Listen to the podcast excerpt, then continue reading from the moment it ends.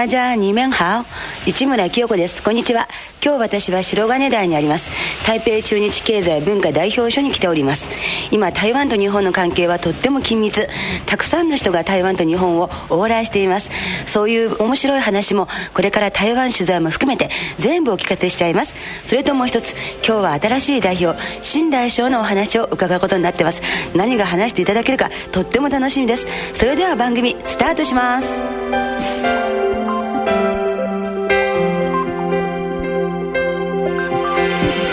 アジアフレンドシップシリーズ。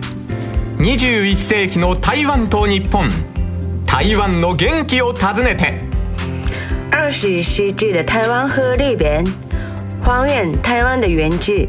皆様いかがお過ごしでしょうか？台湾大好きアナウンサーの山本直也です。この番組は台湾と日本の交流をテーマにお送りしておりますが交流の原点は人ということで対日交流に関わるさまざまな方々のお声をお届けしております。そんな交流の中へ私を導いてくれたのがこの方です。国際文化コーディネーターの市村清子さんです。市村さんお久しぶりです。你好市村清子です。さあ市村さんは19歳から台湾へ渡ってあちらの京劇学校で修行をされ卒業後は人気京劇俳優として現地で大活躍されていらっしゃいました現在は歌舞伎界の名優市村万次郎さんのご婦人として離縁でも大忙しの方なんです。市村さん久しぶりにお会いしましたが相変わらずお元気ですね。元気なんですけど、はい、何が忙しいかよくわからない緊張で。私はですね今回本来ですと台湾に取材に行く予定だったんですがその台湾へ出発する朝にですね発熱いたしまして台湾に行くことができませんでした。もういろいろ伺ってなんかちょっととんでもない珍コンビが行ったっていう話は聞いたんですけど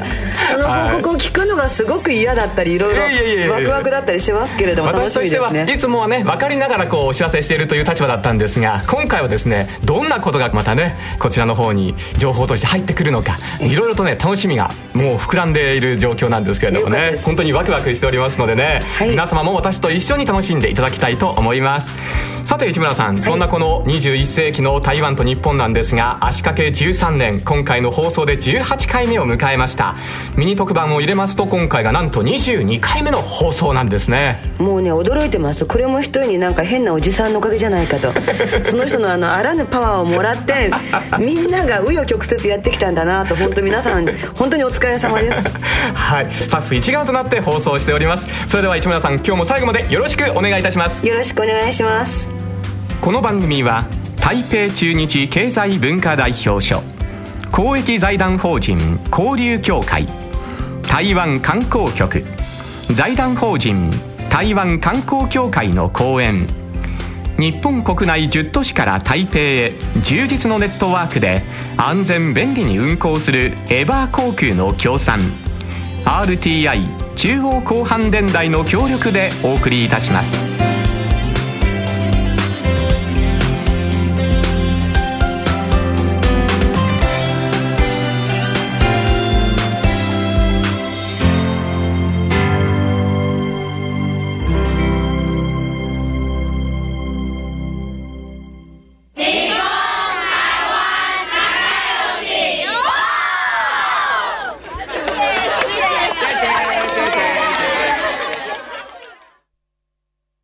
めまして皆様こんにちは。日本における台湾の顔といいますと日本での大使館機能を果たす台北中日経済文化代表所の代表です。番組冒頭でも市村さんがおっしゃっていましたが昨年5月に着任された新志順代表の番組初登場でスタートしたいと思います。过去一段时间，不管在产业交流、在文化交流、在观光交流，在这个青少年的。年轻世代的来往方面呢，双方都有呃，因经由双方的努力啊，取得了许多的进展。产业合作方面，我们很高兴啊，看到这个日本的中小企业界啊，跟台湾的企业界合作的案件数啊有增加。双边去年的这个贸易额也达到六百六十五亿美元。相信在这个产业合作方面呢，未来有更多的机会啊，让大家能够彼此合作，第三地的市场啊，开发新的商业机会。在文化交流方面呢，我们很高兴四月。的时候，这个包总歌剧团呢，在台湾的十二场公演呢，场场爆满，得到台湾的这个观众的这个热烈的欢迎。明年呢，故宫博物院呢，夏天会到东京展出以后啊，会到这个九州。那我们希望这个包总跟这个故宫啊的这种文化交流的成功啊，为双方这种文化领域方面的这种互动啊，带来新的动力。在观光交流方面呢，去年这个双边呢航线也增加了，这个来往的人次啊也超过了两百九十九万人次。那我们希望在呃未来啊，这个双方的这个观光的人数啊能够继续增加。今年到目前为止啊，高松、冈山的航线啊都陆续开拓了，所以呃我们相信这个观光的这个方面的进展呢也可以预期。在青少年世代的这个来往方面呢，我们这个代表处也非常重视。过去我们代表处啊，也都办理台湾青年研习营，未来会继续的办。这些这些青年的研习营呢，让日本的年轻的朋友们呢，来自各行各界了，能够到台湾去啊参观，跟台湾的这个青年朋友们能够互动。呃，我们也很高兴啊，看到越来越多的这个日本的高校的学生啊，选择台湾啊作为他们休学旅行的这个地点。那我相信这些年轻朋友们的这个来往啊，会为双边关系的这个永续发展啊，带来源源不绝的动力。近年産業交流、文化交流。観光交流、青少年、若者世代の交流などの面において、いずれも台湾と日本の双方が共に努力したことによって大きな進展がありました。産業面については、日本の中小企業と台湾企業の提携件数が明らかに増加しており、嬉しく思います。両国の昨年の貿易額は665億米ドルに達しています。産業連携の面においても、今後、台湾と日本の企業同士が連携して、第三地マーケットのビジネスチャンスを切り開くチャンスが増えていくものと確信しています。文化交流の面については、4月に宝塚歌劇団が台湾で12回の公演を行い、いずれも満員となり、台湾の監修から熱烈な歓迎を受けたことを嬉しく思います。来年夏には東京で呼吸博物院の文物展が開かれ、その後、九州でも開催されます。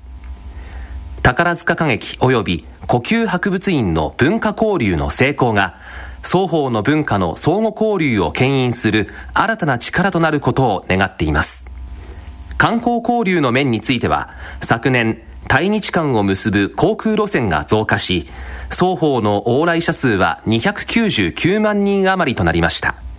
今後さらに双方の観光客数が増加し続けるよう期待しています。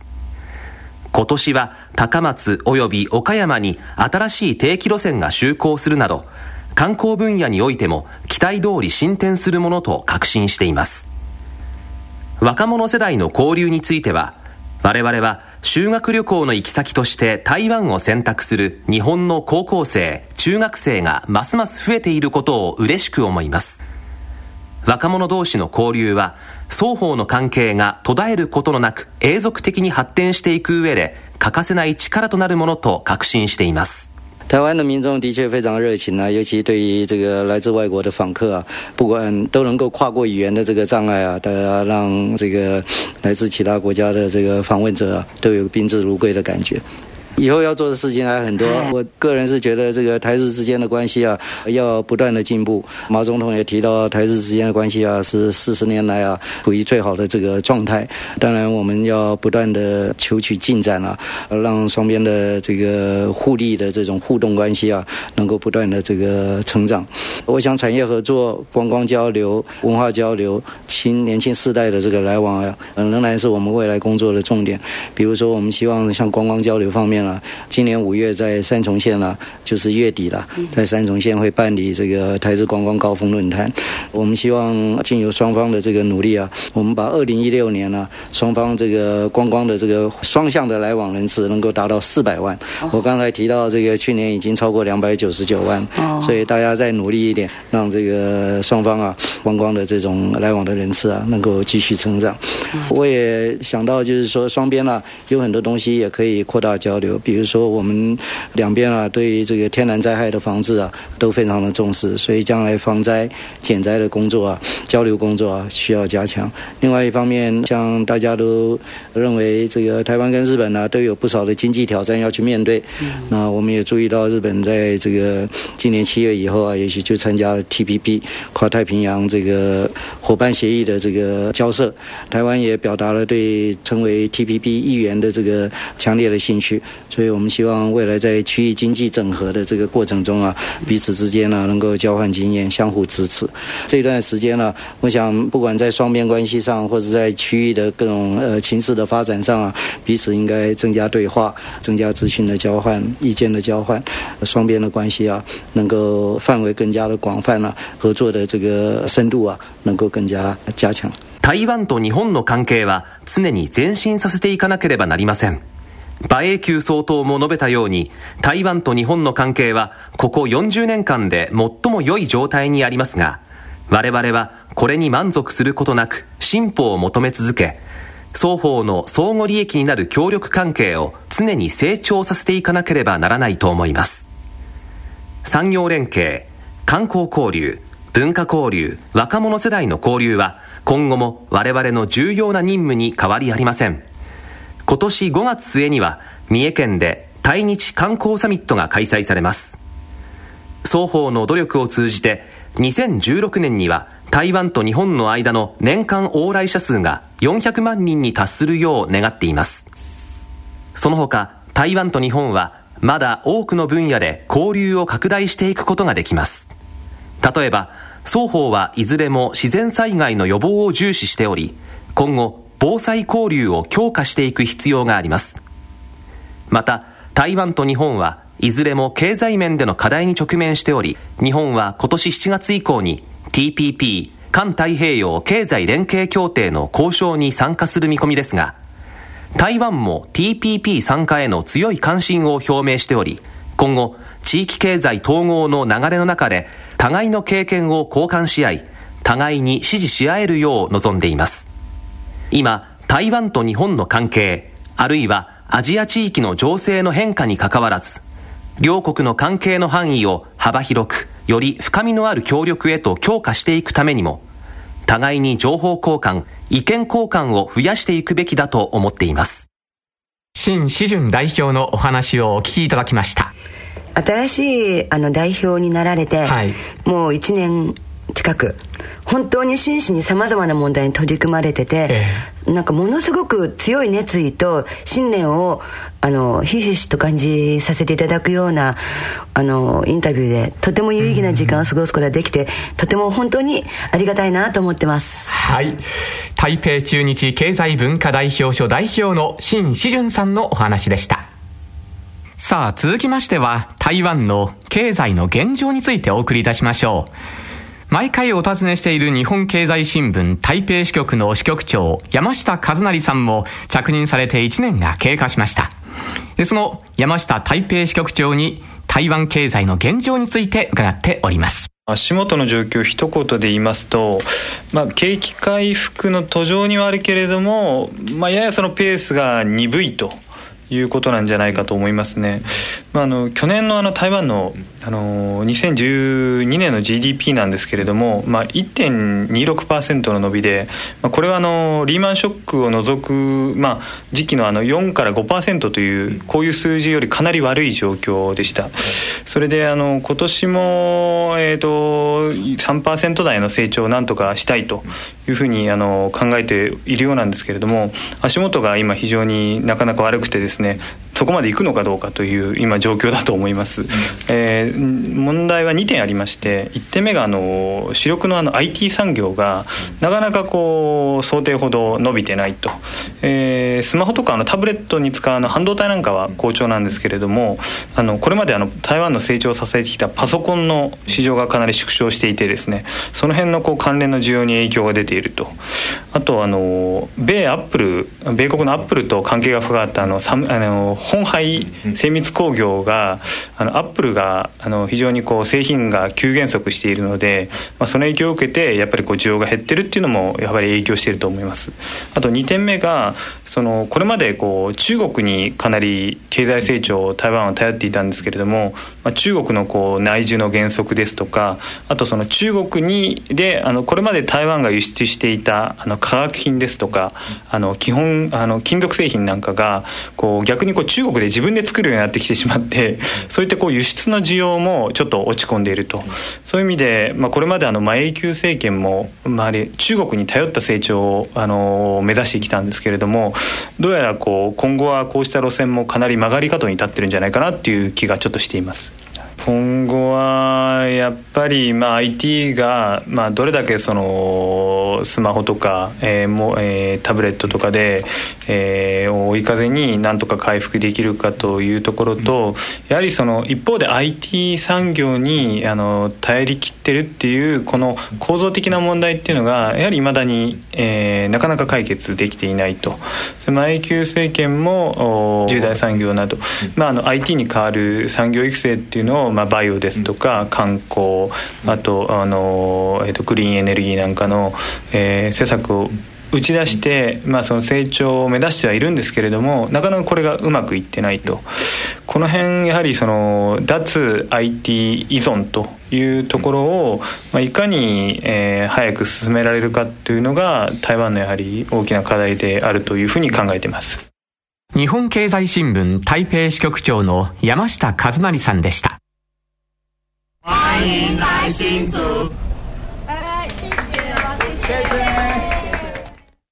さて、台湾と日本の交流関係の窓口役を担っているのが外交部阿東関係協会です。その阿東関係協会秘書長の江明郎さんに台湾と日本の交流、そのホットな話題をお伺いしております。対日関係はここ5年間の期間中はですね、まあ、本当に良くなったと思います。一つは、まあ、級総統が非常に今までの対日関係を注視し、そして日本の戦略的維持、その日米安保条約をこれを非常に大事にしております、えー、そして彼は台湾と日本は特別なパートナーシップということを提唱しましてそして経済文化観光青少年、まあ、あらゆる分野において日本との関係を促進しようとしております。おかげさまでこう5年間日本と台湾の関係者の皆様のご努力により、まあ、台湾と日本関係はたくさんの進展を得ました。そしてあの4月10日の漁業協議、まあ、これが妥結しまして日本側も台湾側ももうほっとしました、まあ、やっぱりこれは非常に歴史的な任務が終えたと。それで、えー、日本側の安倍総理もこれは一つの歴史的な協議だと。非常に高く評価しております。これから漁業協議ができたから、まあ、もっともっとあの進展が期待できるじゃないかと思います。例えばですね、まあ、投資関係ですけれども一昨年の台湾と日本間の投資協議、まあ、日本からの投資が若干減ってますけれど、まあ、台湾から日本への投資は大幅に増えました。それから両国間はやっぱり産業の協力の架け橋というプロジェクトも私の方にはあります。一昨年の11月に対日間はオープンスカイ、まあ、航空協定を改正しましてこのオープンスカイにより新しい航空路線の開設とかあるいは増便とかあるいはチャーター便の就航とかもうあの非常に台湾と日本の間は活発的に観光の交流が行われております。去年の台湾と日本の観光の往来は299万人で台湾から日本を訪れる観光客は156万人そして日本からは143万人。今年はあの、まあ、この調子から見れば、まあ、円安の追い風もあるし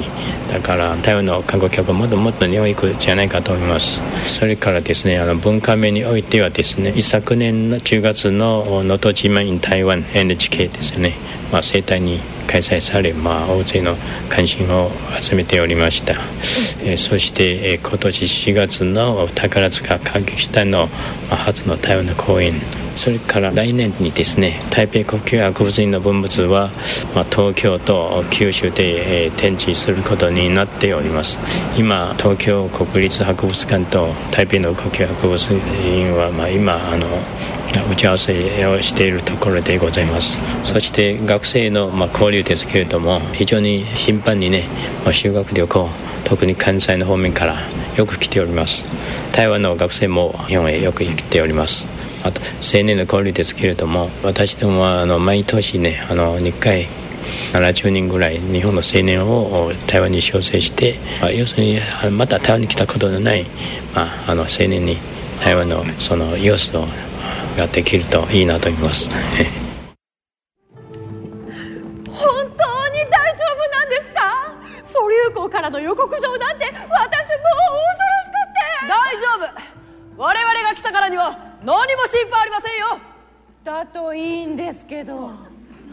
この節家に代々伝わる家宝のかんざしが盗まれたらと思うと生きた心地がしません。それを阻止するには召使いのあなたの協力が不可欠です庄司殿。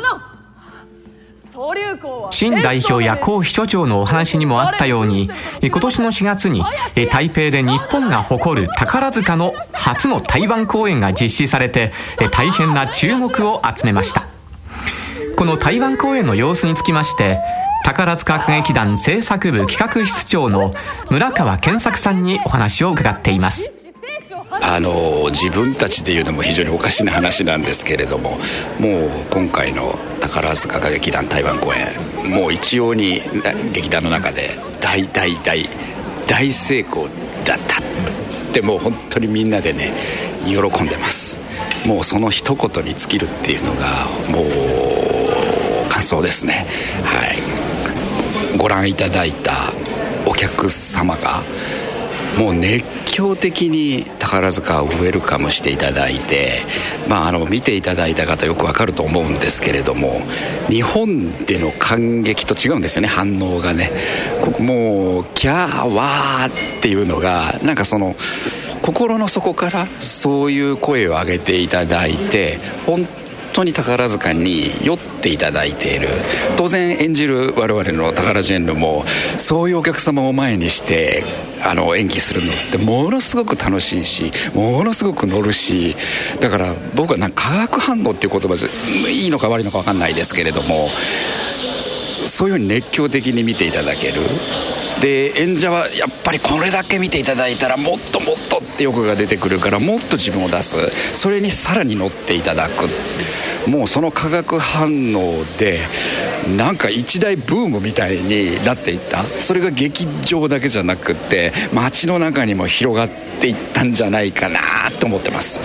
もういわゆる我々宝塚独自のものをそのままやってもでダメなんだろうなと。じゃあできるだけ台湾の人に親しみの持ってもらえる作品って何だろうかっていうようなところでストリュコっていうね今回台湾用に台湾のお茶の間でなんか水戸黄門とアルセル・ルパンを足して2で割ったような作品だよって聞いてたんですけどこれやったらみんな入るところがねすんなり入っていただけるのかなと。あとはまあレビューのショーなんかお芝居でも使いましたけれども台湾の人がよく知ってる歌を入れようよ、えー、なんか制作現場でもさっき言いましたけどどんどん化学反応みたいなことが起こっていて今回の作品仕上がったのかな。結果としてそれがね受けてもらえたんで非常に良かったのかなっていうふうに思ってます。宝塚歌劇団制作部企画室長の村川健作さんのお話でした。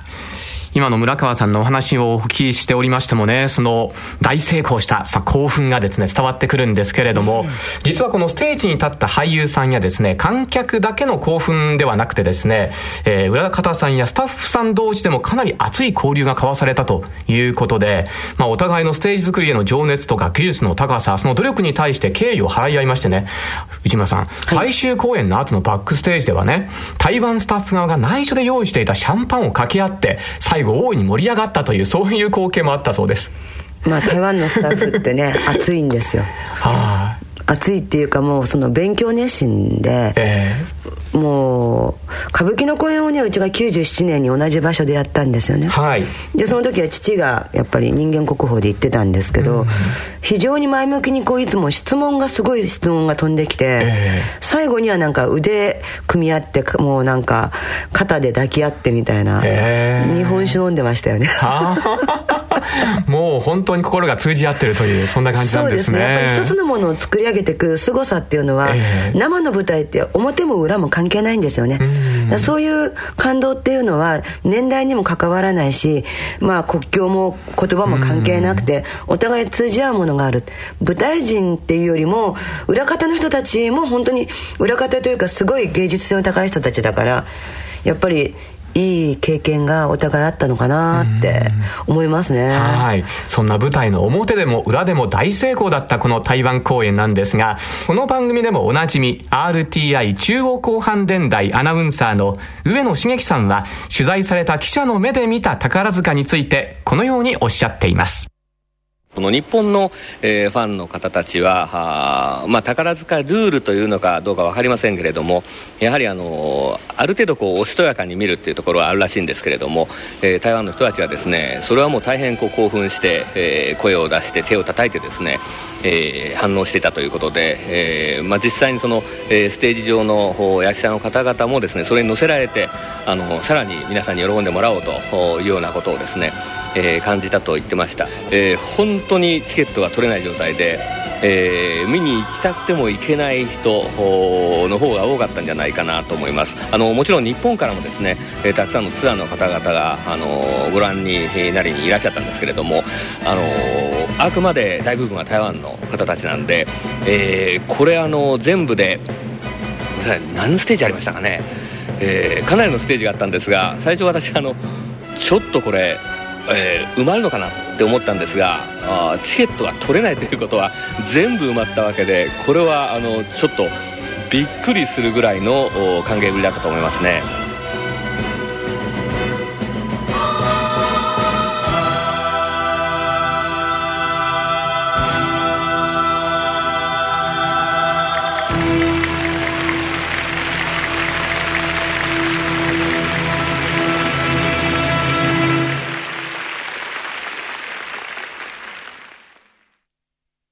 この宝塚公演にも舞台装置の輸送などで多大な協力を行ったのが番組でもおなじみのエバー航空なんです。でそのエバー航空ではハローキティジェットがますます人気の的となっております。市村さん、このハロージェットっていうのはね、ハローキティジェット、えー、すごい人気なんですよ。よかったと思いますはい。あのね、このハローキティジェットというのを少しご紹介いたしますと、キティちゃんやその家族がペイントされているマジックスター、それから各都市の名所を取り上げたアラウンドザワールド、キティちゃんとリンゴがペイントされたアップルとかですね、あとハッピーミュージック、スピードパフなど、路線ごとにですね、その機体自体のデザインが異なっていましてね、それぞれに夢いっぱいのフライトを楽しめることができるようになっているということなんですね。あの、お子さんなんかがですね、その空港からこの機体をご覧になってね、キャーキャー騒いでるシーンっていうのがあるんですよね。はあでもこれって分かりやすいよねどこの路線か絵が違えばはい。はあもう乗る前からもうね、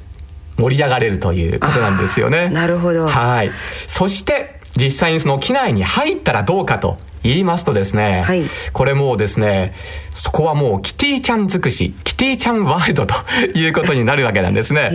あの、ヘッドレストとかクッションとかですね、ええ。それから、えー機内食の食器なんかもですね、そのキュートなキティちゃんのデザインが施されているということなんですね。なるほど。それからもう搭乗券、それからバゲージタグも全て、えーキティちゃん仕様ということになっていまして。これはもうキティちゃんファンにとっては、本当にたまらないという。うん。しかもですね、ええ。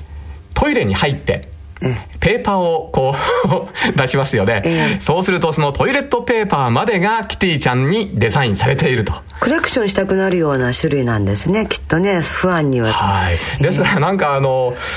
もったいなくてあなるほど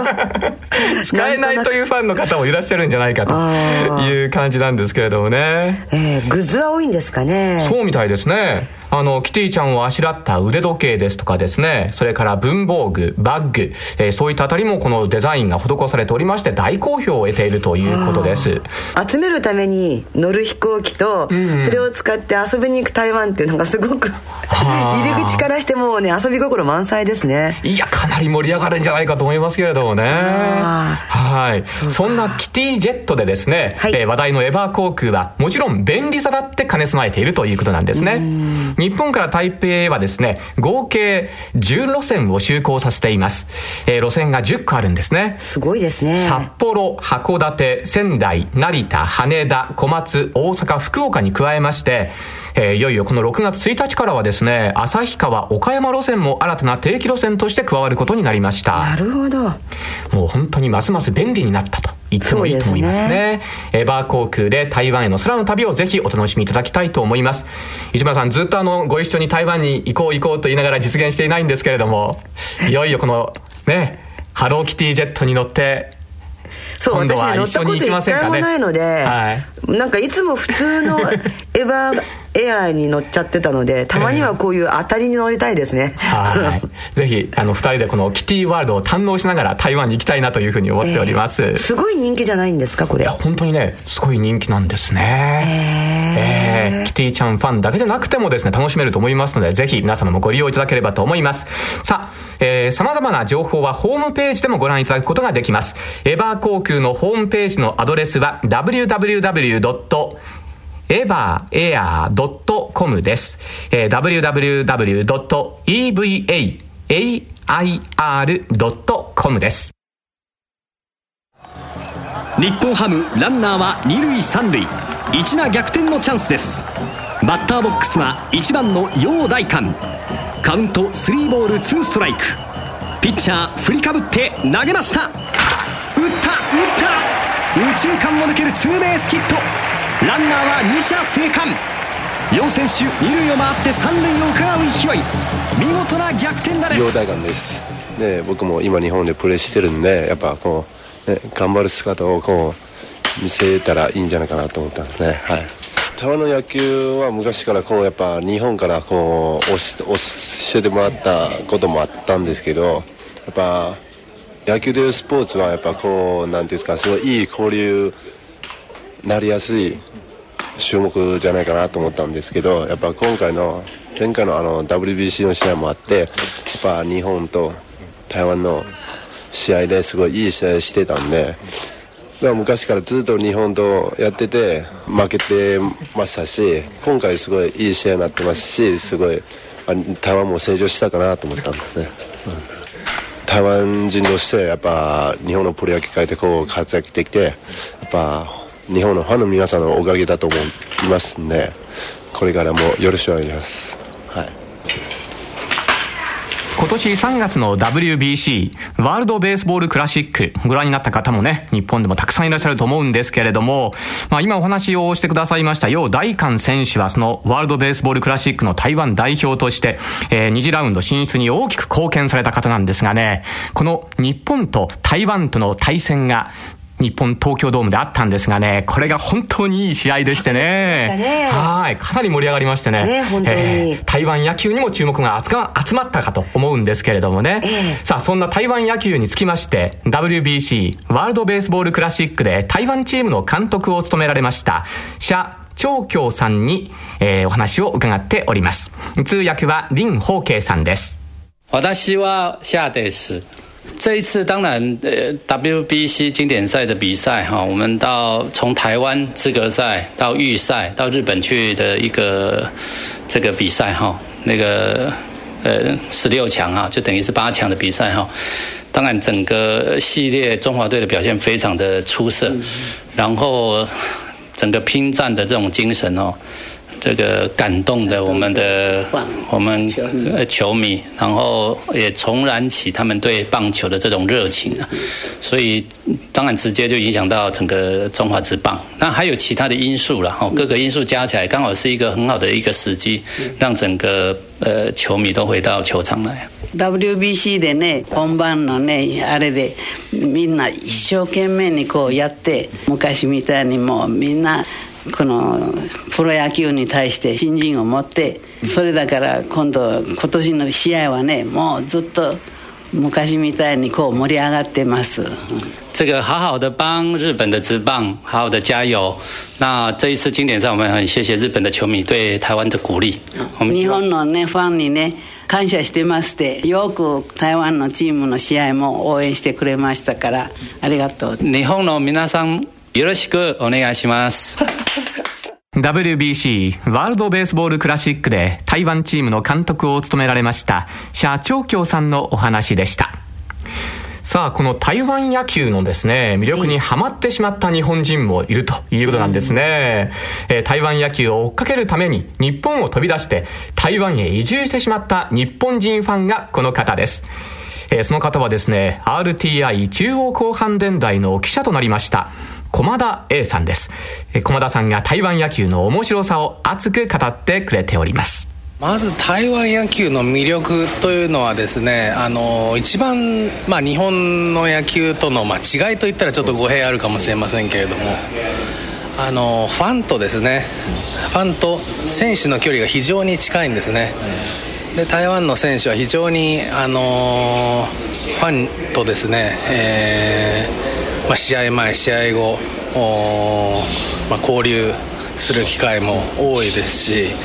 非常にまあ各有名選手になりますと講演会などあるんですけれどもこれ誕生日会とかですね。あとまああの試合前にスタンドから声をかけたりしますとお手を振ってくれたりですね。まあ日本プロ野球にもこういう関係あるのかもしれないんですが非常にそのビッグスターあの野球のスター選手でありながらあの非常にファンに対して親切というか温かいですね、うん、あのやはりあの台湾の野球っていうのはプロ野球の中4割ぐらいが先住民の選手なんですね。で非常に運動能力の高い選手たちもたくさんいますし、まあ、非常にその日本では考えられないようなパワーでありスピードでありなんていうんですかねその小さい枠に枠でははめられてないなんていうかこう大きな野球ですか、まあ、中南米の野球のような魅力っていうのをアジアでありながら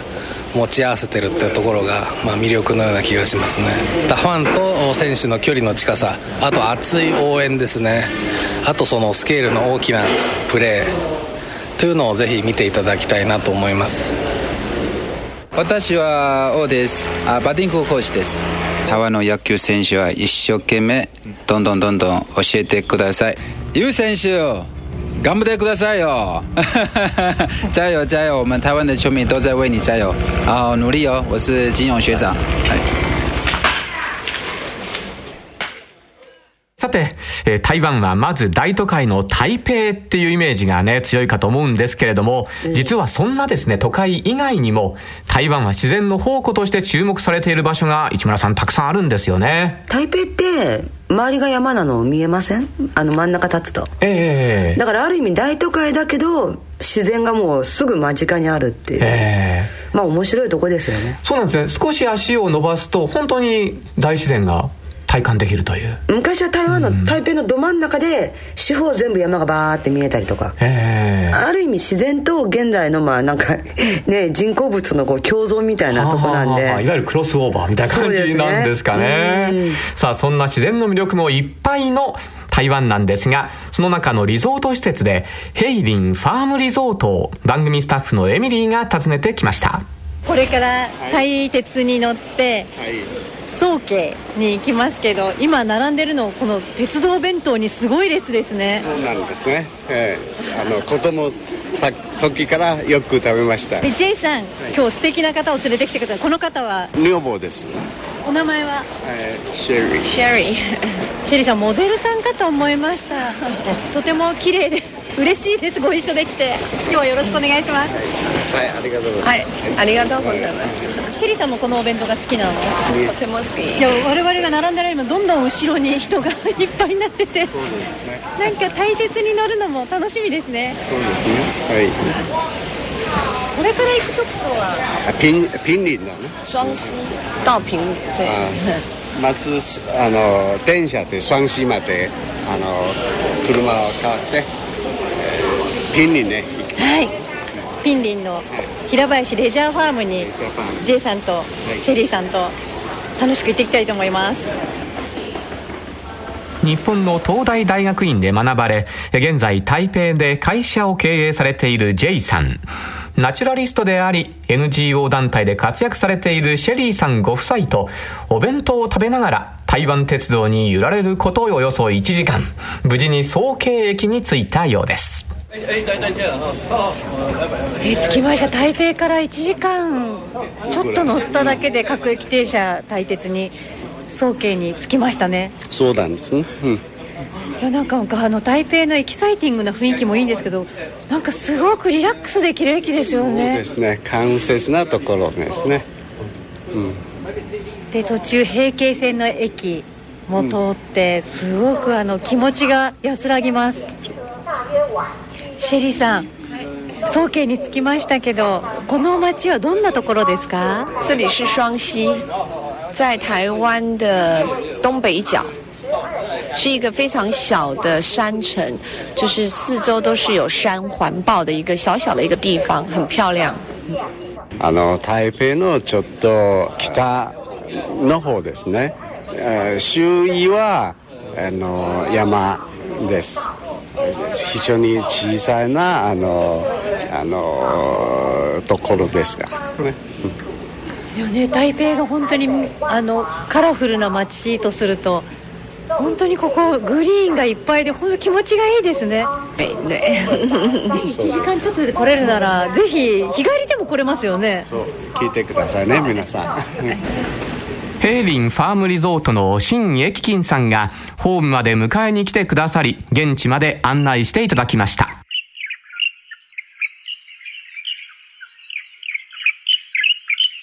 面白い。这是一个很充满生态的地方。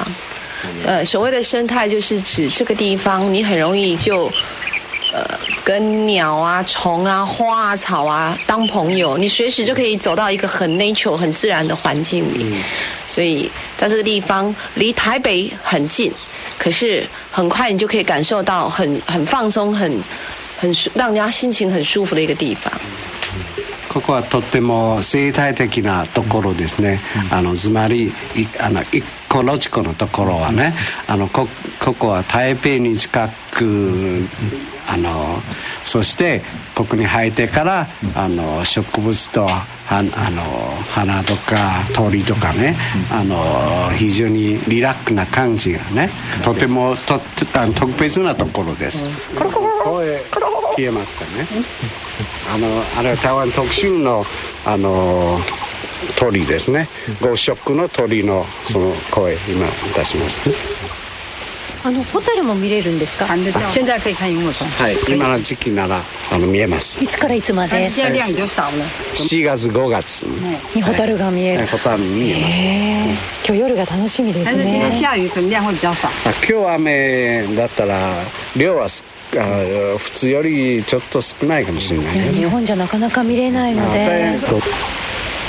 今回の私たちの取材がこのヘイリンファームリゾートには初めての日本メディア訪問だったということで、えー、早慶の街を挙げての艦隊も受けたということなんですね、えー、台湾全土のファームリゾート巡りも楽しそうだなんてねエミリーも言ってましたけれどもね。さあ、その一方で、台北にも日本人の新たな観光拠点ともなるような安心のホテルが誕生しています。それが、大倉プレステージ台北です。総経理の梅原真二さんにお話を伺っています。日本のおもてなし、えー、日本の、えー、気遣いですね、えー、そういったところを台湾でも、えー、本当の気遣い、えー、本当の大倉のサービスというものを、えー、台湾でも提供したいという思いが、えー、一番の、えー、コンセプトであり、えー、一番伝えたいことというふうに、えー、思って、えー、こちらのホテルを建てておりますこではですねやっぱり客室の中でいろいろな、え、工夫をしているところ、えー、どうしても台北ですと平日ですとやはりビジネスのお客様、えー、週末ですと観光のお客様が多くなりますんで、えー、それに対応できるように、えー客室のレイアウトをいろいろと考えておりますしまたあの将来を見据えて、えー、一般のお部屋で44平米、えー、天井の高さも3メートルと、えー、台北の中で一番高い、えー、天井高を、えー、考えて作っておりますんで、えー、そういった意味でも客室の中というレイアウトという意味では、えー、やはり日本のお客様が来て、えー、安心できるように落ち着くことができるようにという形を考えております。もうまずはですねあの日本語が通じるというのが、えー、非常に安心ができるということと、まあ、まだ私ども新しいホテルですから、まあ、新人のベルボーイですとか新人のフロント、えー、それがなんとか日本語で話をしようという姿勢が非常に、えー、なんていうんですかあの共感していただけるというようなコメントが多いですね。大倉プレステージ台北の総経理梅原真二さんのお話でした。さてここで台湾観光局からのお知らせです。昨年1年間で日本から143万人もの旅行者が訪れた台湾は東京、名古屋、大阪、福岡ほか日本国内20都市の空港からの直行便で結ばれたった3時間半で行くことができる身近な外国です。一足先に初夏を迎え、色鮮やかで香り高い美しい花々が咲き乱れ、街中の屋台では南国らしいカラフルなフルーツがラインナップして街に彩りを添えています。日本ともゆかりのある各地の史跡探訪や街歩きにグルメ三昧、四季折々に変化する大自然、郷土色あふれるお祭り、そして心温まる触れ合いを通じて忘れられない思い出と感動の旅をぜひ台湾でご体感ください。タイムフォー台湾思い立ったが台湾吉日。台湾観光局では台湾旅行をされる皆様に便利でお得なプレゼントを漏れなく差し上げる台湾観光ウェルカムプレゼントキャンペーンを実施しています。観光及びプレゼントキャンペーンに関する情報はインターネットで台湾観光局と検索するか、電話03-3501-3591、電話03-3501-3591までお問い合わせください。この番組は、台北中日経済文化代表所、公益財団法人交流協会、台湾観光局、財団法人台湾観光協会の講演、日本国内10都市から台北へ充実のネットワークで安全便利に運航するエバー航空の協賛 RTI 中央広範電台の協力でお送りしております。